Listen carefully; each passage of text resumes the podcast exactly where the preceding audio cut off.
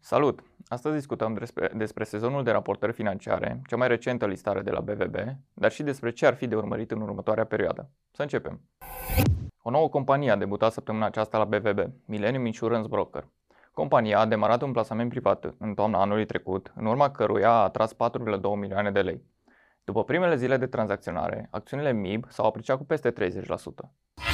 Cemacon a anunțat demararea unei oferte publice de cumpărare a 4,99% din capitalul social al companiei, respectiv acțiunile care nu sunt deținute direct sau indirect de către Pavel Holding. Prețul de cumpărare este de 0,48 de lei pe acțiune, iar oferta se va desfășura între 9 și 22 martie. După încheierea ofertei, este posibilă chiar delistarea companiei, întrucât frații Pavel dețin deja peste 95% din companie. Guvernul își va mandata reprezentanții la adunările generale ale acționarilor companiilor deținute de către stat pentru a solicita repartizarea unei cote de minim 90% din profitul realizat în 2022 sub formă de dividende sau vărsăminte la bugetul de stat. Acțiunile marilor companii de stat de la BVB au început să se aprecieze ca urmare a apariției acestor informații. Fondul Proprietate a convocat acționarii pentru aprobarea, printre altele, a distribuirii unui dividend brut de 5 bani pe acțiune din profitul aferent anului 2022. Data de înregistrare este propusă pentru 12 mai 2023, iar data plății este propusă pentru 5 iunie 2023. Randamentul estimat al dividendului se ridică la aproximativ 2%. Sezonul de raportări financiare a ajuns la final pe BBB. Multe dintre companii au raportat rezultatele preliminare pentru anul 2022 în ultimele zile, iar pentru majoritatea rezultatele au fost conform așteptărilor, cu câteva excepții. Puteți consulta o sinteză a acestui sezon de raportări financiare accesând linkul din descriere. Alibaba a raportat un profit de 2,79 de dolari pe acțiune la venituri de 35,92 de miliarde de dolari, ceea ce a depășit așteptările analiștilor. Într-o declarație care anunță rezultatele Alibaba, directorul executiv David Zhang a vorbit despre performanța companiei și despre problemele care afectează de ceva timp afacerea Alibaba. Citez, am livrat un trimestru solid, în ciuda cererii mai scăzute, a lanțului de aprovizionare și a întreruperilor logistice din cauza impactului schimbărilor în măsurile COVID-19, a spus Zeng.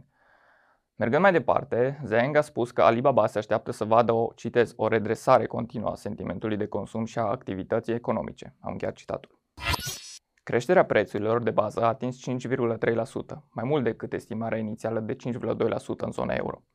Inflația generală, care include alimentele și energia, a crescut de asemenea cu 0,1 puncte procentuale până la 8,6%, după ce datele Germaniei s-au dovedit a fi peste estimarea preliminară a agenției Eurostat. Oficialii BCE, conduși de Christine Lagarde, au declarat în ultima lor întâlnire că intenționează să ridice rata depozitului la 3%, asta de la 2,5%, atunci când se vor reuni pentru a stabili costurile împrumuturilor.